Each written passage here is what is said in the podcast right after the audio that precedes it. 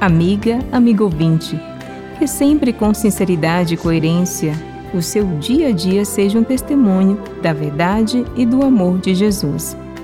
Ainda no contexto de uma refeição em casa de um fariseu, Lucas, no capítulo 11, versículos de 47 a 54 de seu evangelho, apresenta as duas últimas admoestações feitas por Jesus aos fariseus e doutores da lei aí presentes. Ai de vós, porque construís os túmulos dos profetas, no entanto foram vossos pais que os mataram.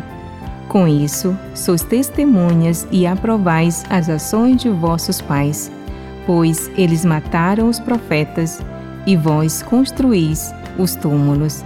É por isso que a sabedoria de Deus afirmou: Eu lhes enviarei profetas e apóstolos e a alguns eles matarão ou perseguirão.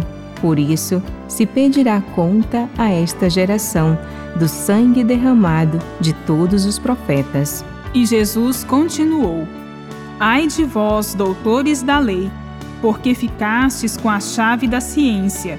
Vós mesmos não entrastes, e ainda impedistes os que queriam entrar.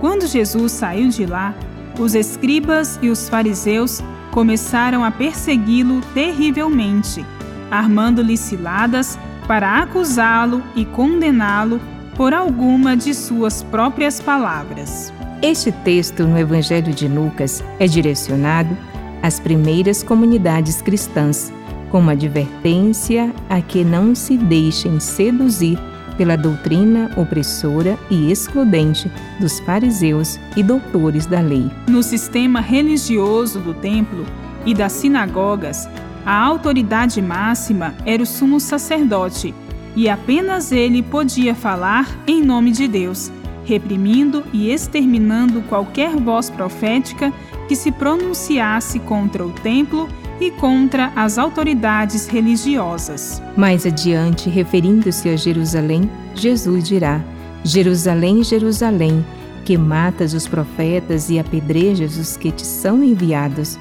Com estas palavras, Jesus faz uma alusão a ele próprio, que também será morto em Jerusalém.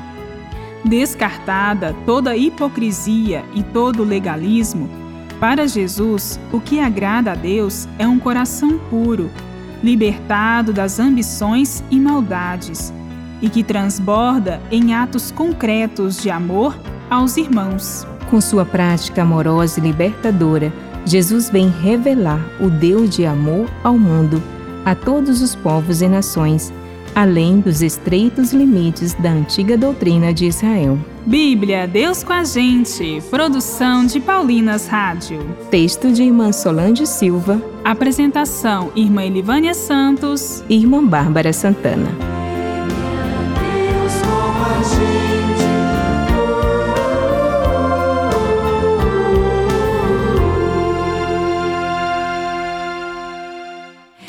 Você acabou de ouvir o programa Bíblia Deus com a Gente, um oferecimento de Paulinas, a comunicação a serviço da vida.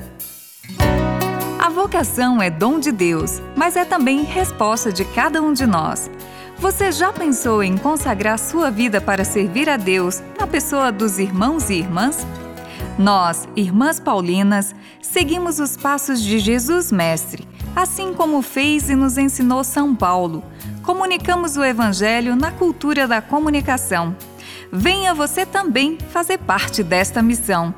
Entre em contato conosco através das nossas redes sociais: Facebook, Irmãs Paulinas e Instagram, irmãs.paulinas.vocacional.